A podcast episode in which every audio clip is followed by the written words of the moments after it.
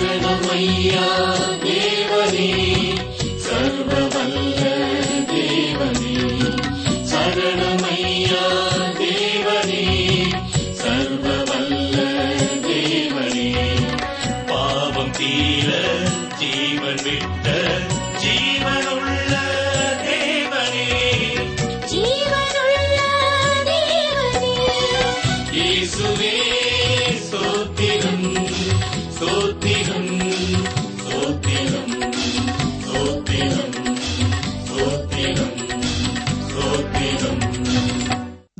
ஆராய்ச்சி அன்பர்களை வாழ்த்தி வரவேற்கிறோம். அன்பர்களே இப்புதிய நாளிலே உங்களை தேவனுக்கு முழுவதுமாக அர்ப்பணியுங்கள். சந்தோஷமாயிருங்கள். தேவனுடைய கிருபை உங்களை தாங்குவதாக.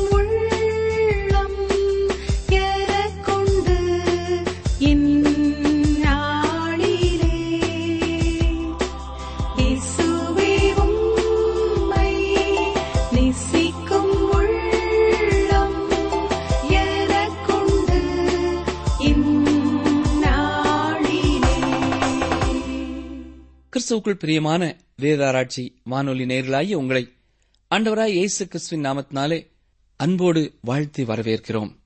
இன்று நாம் ஆமோஸ் தீர்க்கு தரிசியின் புத்தகம் நான்காம் அதிகாரம் ஒன்பதாம் வசனம் முதல் சிந்திக்கப் போகிறோம். கடந்த நிகழ்ச்சியிலே நாம் பார்த்தது போல தீர்க்கதரிசி இஸ்ரேல் மக்களின் பாவமான நிலைமையை கண்டித்து உணர்த்துவதை நாம் சிந்திக்க துவங்கினோம். தேவன் பலவிதமான கஷ்டங்களையும் பஞ்சத்தையும் அவர்கள் மேல் அனுப்பினாலும் அதை உணர்ந்து மனம் திரும்பாமல் இருந்தார்கள். தொடர்ந்து அங்கே என்ன நடைபெறுகிறது பாருங்கள். ஆமோஸ் நான்காம் அதிகாரம் ஒன்பதாம் வசனம். கருக்காயினாலும் விஷப்பனியினாலும் உங்களை தண்டித்தேன். உங்கள் சோலைகளிலும் திராட்சை தோட்டங்களிலும் அத்தி மரங்களிலும் ஒலிவ மரங்களிலும் மிகுதியானதை பச்சை புழு அரித்து போட்டது. ஆகிலும் என்னிடத்தில் திரும்பாமற் போனீர்கள் என்று கர்த்தர் சொல்லுகிறார். பயிர்கள் யாவும் பாலைவனத்திலிருந்து வீசிய கிழக்கு காற்றினாலே சேதப்பட்டது. அது மட்டுமல்ல விஷப்பனி வறட்சியிலிருந்து உருவானது. மிகுதியானதை பச்சை புழு அரித்து போட்டது. இது வெட்டுக்கிளிகளினால் உண்டான அழிவை குறித்து சொல்லுகிறது. எது மீதியாக இருந்ததோ அதை இந்த வெட்டுக்கிளிகள் விழுங்கி போட்டது. ஆயிலும் என்னிடத்தில் திரும்பாமற் போனீர்கள் என்று கர்த்தர் சொல்கிறார். நஷ்டத்திற்கு மேலே நஷ்டம் வந்தாலும் பாவத்தை விட்டு மனம் திரும்ப அவர்களுக்கு மனதில்லை. வசனம் பத்து பாருங்கள். எகிப்திலே உண்டானதற்கு ஒத்த கொள்ளை நோயை உங்களுக்குள் அனுப்பினேன். உங்கள் வாலிபரை பட்டயத்தாலே கொண்டேன் உங்கள் குதிரைகளை அழித்து போட்டேன்.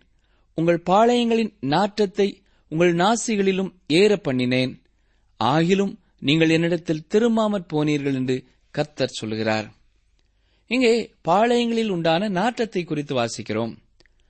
போரினாலும் இயற்கை சீற்றத்தினாலும் அநேகர் மறித்து போனார்கள். இது நிமித்தம் மிகுந்த நாற்றம் எடுத்தது. இவையெல்லாம் வந்திருந்தும் அவர்கள் தேவனிடத்திலே மனம் திரும்பவில்லை. என்னை கேட்டுக்கொண்டிருக்கிற அருமையான சகோதரனே சகோதரியே நம்முடைய வாழ்க்கையிலேயும் இப்படிப்பட்ட சூழ்நிலைகள் வரும்பொழுது முதலாவது தேவன் நம்மிடத்திலே எதிர்பார்ப்பது உண்மையான மனம் திரும்புதல். நாம் தேவனிடத்திலே சென்று ஒப்புரவாகிவிட வேண்டும் என்றே இவையெல்லாம் நம்மை வலியுறுத்துகிறதா இருக்கிறது. நாம் இஸ்ரவேல் ஜனங்களைப் போல காணப்படக்கூடாது. அவர்கள் அத்தனை பாடான சூழ்நிலையிலும் தேவனை தேடாமற் போனதை இங்கே வாசிக்கிறோம். ஆமோஸ் நான்காம் அதிகாரம் பதினோராம் வசனம். சோதோமையும் கொமோராவையும் தேவன் கவிழ்த்து போட்டது போல உங்களை கவிழ்த்து போட்டேன். நீங்கள் அக்னியினின்று பறிக்கப்பட்ட கொள்ளியைப் போல இருந்தீர்கள். ஆயிலும் நீங்கள் என்னிடத்தில் திரும்பாமற் போனீர்கள் என்று கத்த சொல்கிறார் முன்பு ஏற்பட்ட அழிவுகளை தேவன் நினைவுபடுத்தி அதை சுருக்கமாக இங்கே சொல்லுகிறார் என்று சில வேத வல்லுநர்கள் கூறுகிறார்கள். ஆனாலும் இன்னும் ஒரு காரியத்தை நாம் கவனிக்க வேண்டும். நாம் யோனாவின் புத்தகத்திலிருந்து ஒரு காரியத்தை தெரிந்து கொள்கிறோம். அந்நாட்களிலே அசீரியர்கள் அவ்வப்பொழுது திடீரென்று உள்ளே புகுந்து வட இஸ்ரவேல் தேசத்தை ஆங்காங்கே சூறையாடினார்கள். சில வேளைகளிலே சில குறிப்பிட்ட இடத்தில் இருந்த மக்களை சிறைபிடித்தும் சென்றார்கள். தேவன் இந்த அசீரியர்களை அனுமதித்தபடியால் இது நடைபெற்றது. ஒரு நாளிலே முழு ராஜ்யமும் வீழ்ச்சியுறும் என்பதை இது எச்சரிக்கிறதாய் இருந்தது. ஆனால் அவர்கள் தேவனுடைய இந்த எச்சரிப்பை ஏற்றுக்கொள்ளாமல் தங்களுடைய தீய வழிகளிலே தொடர்ந்து சென்றார்கள். ஆகிலும் நீங்கள் என்னிடத்தில் திரும்பாமற் போனீர்கள் என்று கர்த்தர் சொல்லுகிறார். ஆமோஸ் நான்காம் அதிகாரம் பன்னிரண்டு அவசரத்தை பாருங்கள். ஆகையால் இஸ்ரவேலே இந்த பிரகாரமாக உனக்கு செய்வேன். இஸ்ரவேலே நான் இப்படி உனக்கு செய்ய போகிறபடியினால் உன் தேவனை சந்திக்கும்படி ஆயத்தப்படு.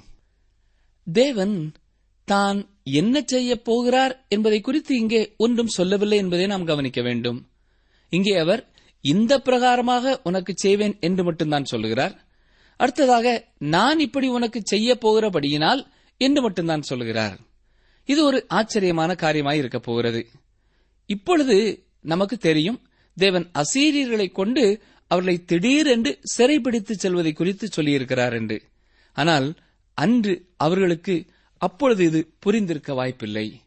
அதாவது இஸ்ரேல் ஜனங்கள் தேவனை விசுவாசித்து அவரிடத்திலே திரும்பவில்லை. தேவன் அசீரிய சிறைப்பிடிப்பாகிய தம்முடைய நியாய தீர்ப்பையும் தாண்டி போகிறார். அவர் சொல்லுகிறார் உன் தேவனை சந்திக்கும்படி ஆயத்தப்படு என்கிறார். அசீரியர்கள் வந்தபொழுது அவர்கள் எல்லா மக்களையும் சிறைப்பிடித்து செல்லவில்லை. அநேகர் கொல்லப்பட்டார்கள்.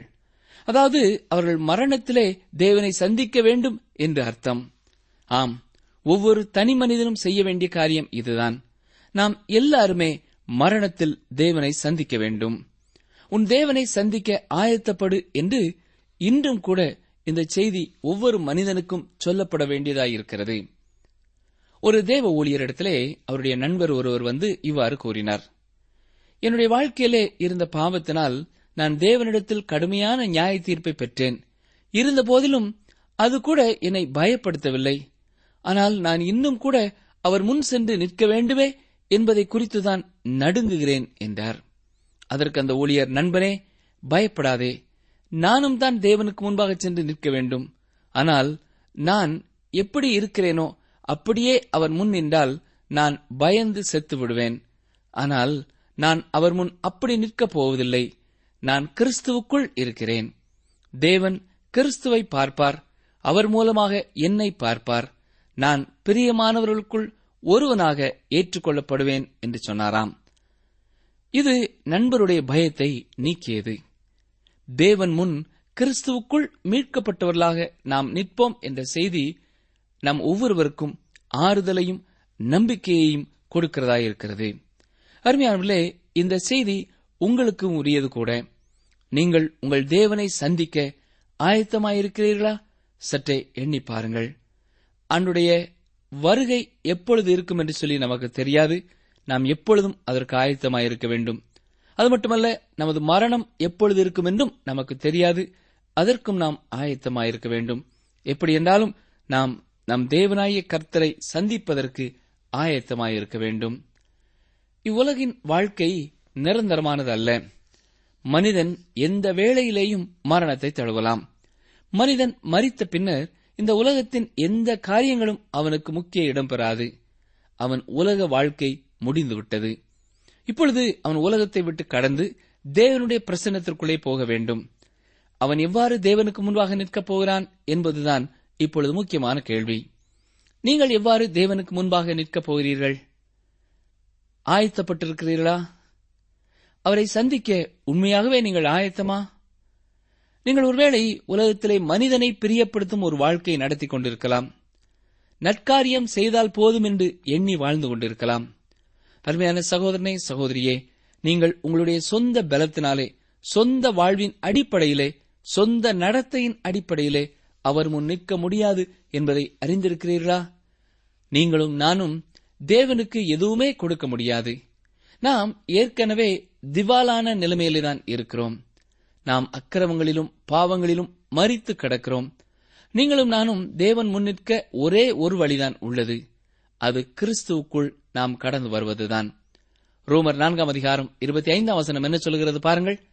அவர் நம்முடைய பாவங்களுக்காக ஒப்புக் கொடுக்கப்பட்டும் நாம் நீதிமான்களாக்கப்படுவதற்காக எழுப்பப்பட்டும் இருக்கிறார் என்று வாசிக்கிறோம். ஆம் நீங்களும் நானும் நீதிமான்களாக்கப்பட்டவர்களாக அவர் முன் நிற்க அவர் அவ்வாறு மறித்து உயிர் தெழுந்தார். நாம் கிறிஸ்துவின் நீதினாலே தேவன் முன் நிற்கப் போகிறோம். அருமையானவர்களே இந்த கிராமப்புற செய்தியாளரான ஆமோஸ் இந்த தேவன் யார் என்றும் எப்படிப்பட்ட ஒரு தேவனை நாம் சந்திக்கப் போகிறோம் என்றும் அடுத்த வசனத்திலே சொல்லப் போகிறார். இது தேவனுடைய வார்த்தைகளிலேயே மிகவும் மகிமையான உற்சாகமூட்டுகின்ற வசனங்களில் ஒன்றாகும். பாருங்கள் ஆமோஸ் நான்காம் அதிகாரம் பதிமூன்றாம் வசனம். அவர் பர்வதங்களை உருவாக்கினவரும் காற்றை சிருஷ்டித்தவரும் மனுஷனுடைய நினைவுகள் இன்னதென்று அவனுக்கு வெளிப்படுத்துகிறவரும் விடியற்காலத்தை அந்தகாரமாக்குகிறவரும் பூமியினுடைய உயர்ந்த ஸ்தானங்களின் மேல் உலாவுகிறவருமாயிருக்கிறார். சேனைகளின் தேவனாய கர்த்தர் என்பது அவருடைய நாமம். ஆமோஸ் தேவனை எல்லாம் வல்ல தேவனாக எல்லாம் அறிந்த தேவனாக எங்கும் நிறைந்தவராக இங்கே வெளிப்படுத்துகிறார். அவர் சர்வ வல்லமையுள்ள சிருஷ்டிகர்.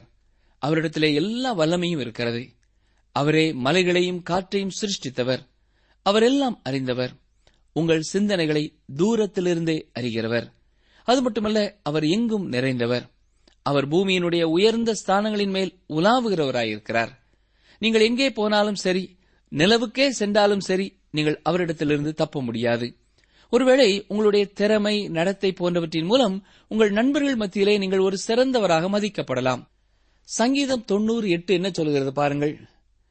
எங்கள் அக்கிரமங்களை உமக்கு முன்பாகவும் எங்கள் அந்தரங்க பாவங்களை உமது முகத்தின் வெளிச்சத்திலும் நிறுத்தினீர். ஆம் நாம் இவ்வாறு பரலோகத்திலே காணப்படுவோம். தேவன் உங்களை அறிவார். நீங்கள் உங்களை முன்னே கொண்டு வர பூமியிலே முயல்வது வீண். நீங்கள் இருக்கிற வண்ணமாகவே அவரிடத்திலே மனம் திரும்பி போங்கள். உங்கள் பாவங்கள் அக்கிரமங்கள் உலகிலுள்ள அதிகாரிகளுக்கு காவல் அதிகாரிகளுக்கு நீதிமன்றத்திற்கு தெரியாமல் இருக்கலாம். ஆனால் தேவன் உங்கள் மீறுதல்களை அறிந்திருக்கிறார். டாக்டர் லூயிஸ் பிரே என்ற வேத ஆசிரியர் கூறுவது போல உலகில் செய்யப்படும் ரகசிய பாவங்கள் பர்லோகத்திலே வெட்ட வெளிச்சத்திலே காணப்படும்.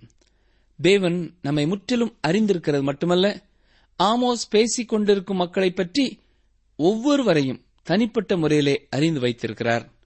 ஆமோஸ் அந்த ஜனங்களை மிகவும் வற்புறுத்தும் உணர்வோடு கூட உன் தேவனை சந்திக்கும்படி ஆயத்தப்படு என்று சொல்லுகிறார். என்னை கேட்டுக்கொண்டிருக்கிற எனக்கு அருமையான சகோதரனே சகோதரியே உங்களையும் உங்கள் தேவைகளையும் அறிந்து வைத்திருக்கிற கர்த்தரை நீங்கள் சந்திக்க ஆயத்தமா? இப்பொழுது நாம் ஆமோஸ் ஐந்தாம் அதிகாரத்திற்குள்ளே கலந்து வருகிறோம். கடந்த நான்காம் அதிகாரம் ஒரு திட்டவட்டமான முடிவோடு நிறைவுற்றதை சற்று முன்னர் பார்த்தோம். இங்கே தேவன் கதவை மூடிவிட்டதை பார்க்கிறோம். ஆகவே நியாய தீர்ப்பை தவிர்க்க முடியாததாகிவிட்டது. இஸ்ரவேலுக்கு வேறு நம்பிக்கையே இல்லாமல் போயிற்று. இந்த ஐந்தாம் அதிகாரம் எதிர்காலத்தை குறித்து சொல்கிறதா இருக்கிறது. தேவன் இஸ்ரவேலரின் அக்கிரமத்து நிமித்தம் அவர்களை தண்டிப்பார் என்றும் இங்கே சொல்லப்பட்டிருக்கிறது. இந்த அதிகாரத்தின் முதல் பதினைந்து வசனங்களிலே இஸ்ரவேல் ஜனங்கள் தம்மை தேடும்படி தேவன் வேண்டிக் கொள்வதாயிருக்கிறது. இதன் மூலமாக நியாய தீர்ப்பு தவிர்க்கப்பட முடியும். ஆமோஸ் ஐந்தாம் அதிகாரம் முதலாம் வசனம் பாருங்கள். இஸ்ரவேல் வம்சத்தாரே உங்களை குறித்து நான் புலம்பி சொல்லும் இந்த வசனத்தை கேளுங்கள். தேவன் இப்பொழுது அவர்கள் மீது புலம்பல் பாட ஆரம்பிக்கிறதை பார்க்கிறோம். இது ஒருவரின் மரணத்திற்கு பின்னதாக பாடப்படும் பாடல். இது சோகமானது. இதை யாரும் விரும்புவதில்லை. ஆம் ஒருவன் பாவத்திலிருந்து மனம் திரும்பாத பட்சத்திலே தேவன் அவர்களுக்காக கண்ணீர் வடிக்கிறவராயிருக்கிறார். இப்பொழுது அடுத்த வசனத்திலே தேவன் மிகவும் இரக்க சிந்தியோடு அவர்களுடன் பேசுகிறதை நாம் பார்க்கிறோம். வாசிக்கிறேன். ஆமோஸ் ஐந்தாம் அதிகாரம் இரண்டாம் வசனம். இஸ்ரவேல் என்னும் கன்னிகை விழுந்தாள். அவள் இனி ஒருபோதும் எழுந்திருக்க மாட்டாள். தன் தேசத்தில் விழுந்து கிடக்கிறாள். அவளை எடுப்பாரில்லை. பிரியமானவர்களே நாம் ஓசியாவின் புஸ்தகத்திலே சிந்தித்தது உங்களுக்கு ஒருவேளை நினைவிலே இருக்கலாம். அவர் தீர்க்க தரிசனத்தை தம்முடைய சொந்த வீட்டிலுள்ள அனுபவத்திலிருந்து கூற ஆரம்பித்தார் என்று பார்த்தோம். அவர் ஒரு வேசியை திருமணம் செய்திருந்தார். அவரை தேவன் வட இஸ்ரவேல் தேசத்திற்கு அனுப்பி எச்சரிக்கை செய்ய சொன்னார். ஆகவே ஓசியா நீங்கள் வேசியாக இருக்கிறீர்கள். இருந்தபோதிலும் தேவன் உங்களை இன்னமும் நேசிக்கிறார் என்று அவர்களை பார்த்து கூறினார். ஆனால் இங்கே ஆமோஸ் கூறும்பொழுது நீங்கள் ஒரு கன்னிகையாக இருக்கிறீர்கள். தேவன் உங்களை தமக்கென்று நியமித்துக் கொண்டார் என்று சொல்கிறார். இன்றைய ஒவ்வொரு விசுவாசிகளை பற்றிய ஓவியமும் இதுதான். அப்போ சாய பவுல் கொரிந்து பட்டணத்து விசுவாசிகளை பார்த்து நான் உங்களை கற்புள்ள கன்னியாக கிறிஸ்து எனும் ஒரே புருஷனுக்கு ஒப்புக் கொடுக்க நியமித்தபடியால் என்று சொல்லியிருக்கிறார். இதை இரண்டு குருந்தியர் பதினோராம் அதிகாரம் இரண்டாம் வசனத்திலே நாம் பார்க்கலாம். நாம் அவரிடத்திலே வரும்பொழுது நம்முடைய பாவங்கள் எல்லாம் மன்னிக்கப்படுகிறது. நாம் அவருடன் புதிய ஒரு வாழ்க்கையை ஆரம்பிக்கிறோம். உங்களை பற்றிய காரணம் என்ன நண்பரே?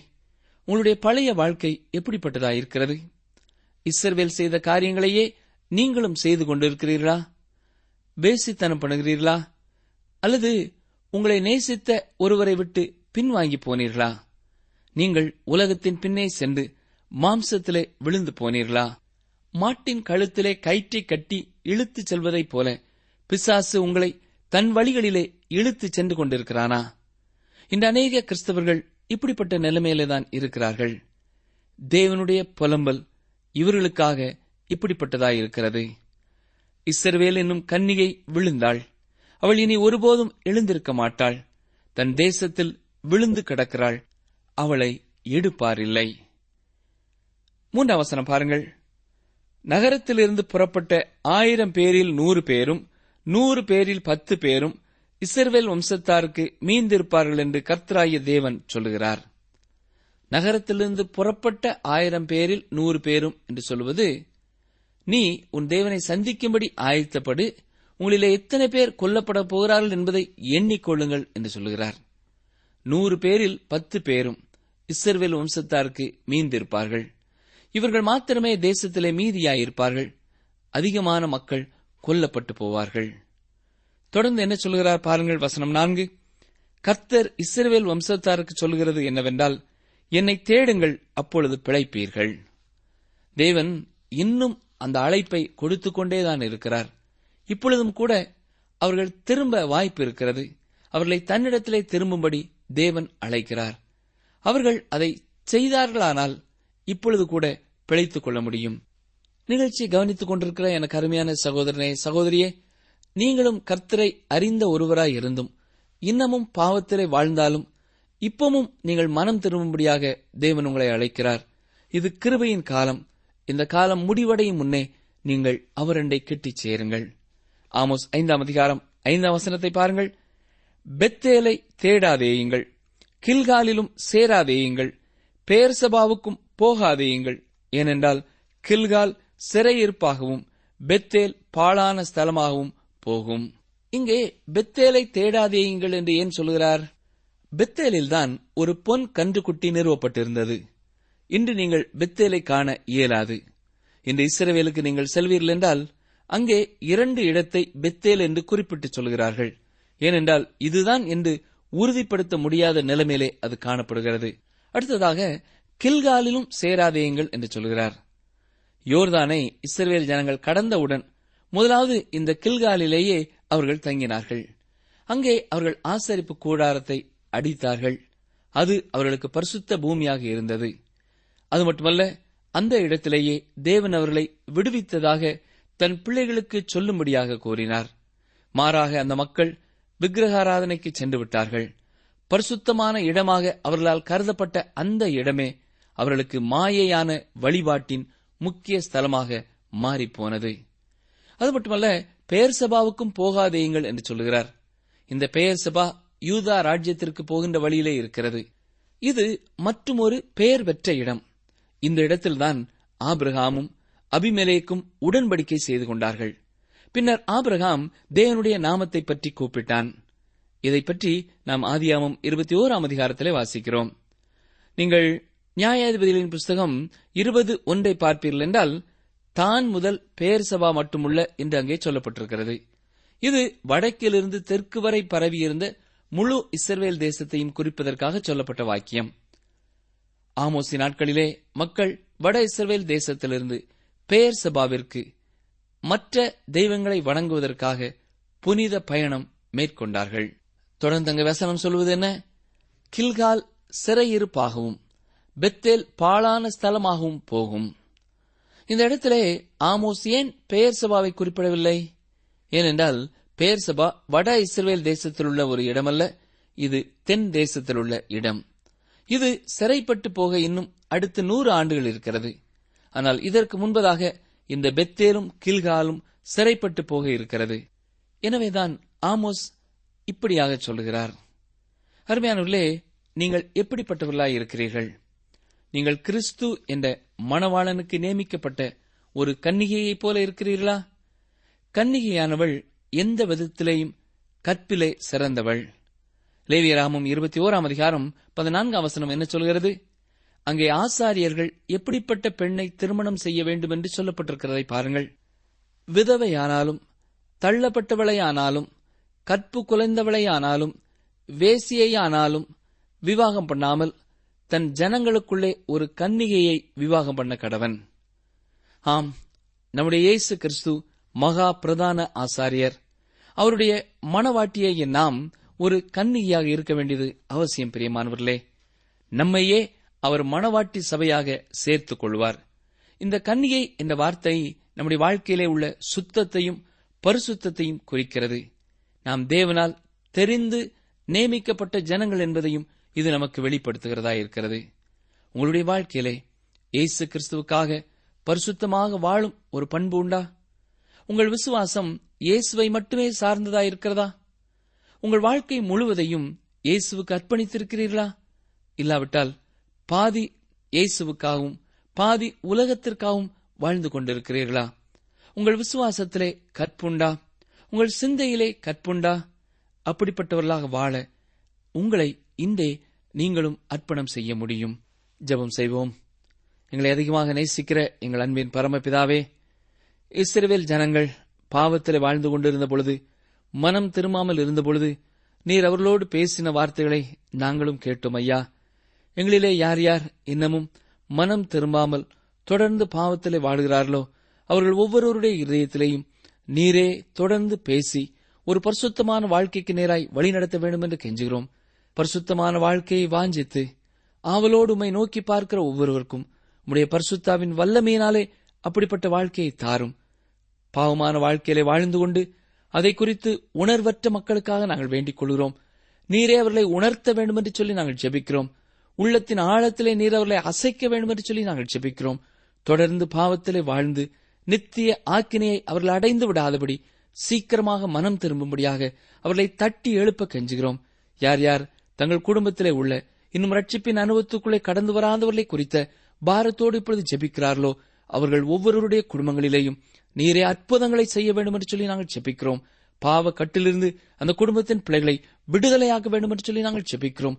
குடும்பத்தில் உள்ள அத்தனை பேரும் நானும் என் வீட்டாரும் ஓவென்றால் கர்த்தரையே சேவிப்போம் என்று முன்வர நீரே அருள் புரியும்.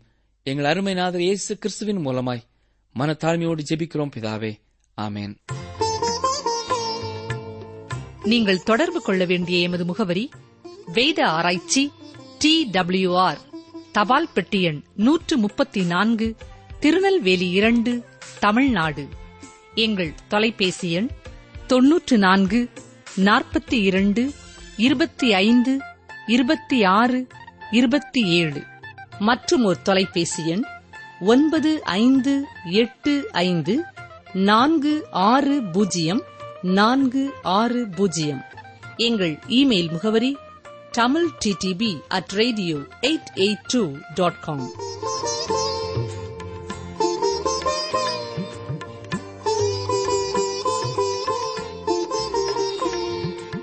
தேவன் தமது பார்வைக்கு நல்லவனாயிருக்கிறவனுக்கு ஞானத்தையும் அறிவையும் இன்பத்தையும் அளிக்கிறார். பிரசங்கி இரண்டு இருபத்தி ஆறு. தேவன் தமது பார்வைக்கு நல்லவனாயிருக்கிறவனுக்கு ஞானத்தையும் அறிவையும் இன்பத்தையும் அளிக்கிறார். பிரசங்கி இரண்டு இருபத்தி ஆறு.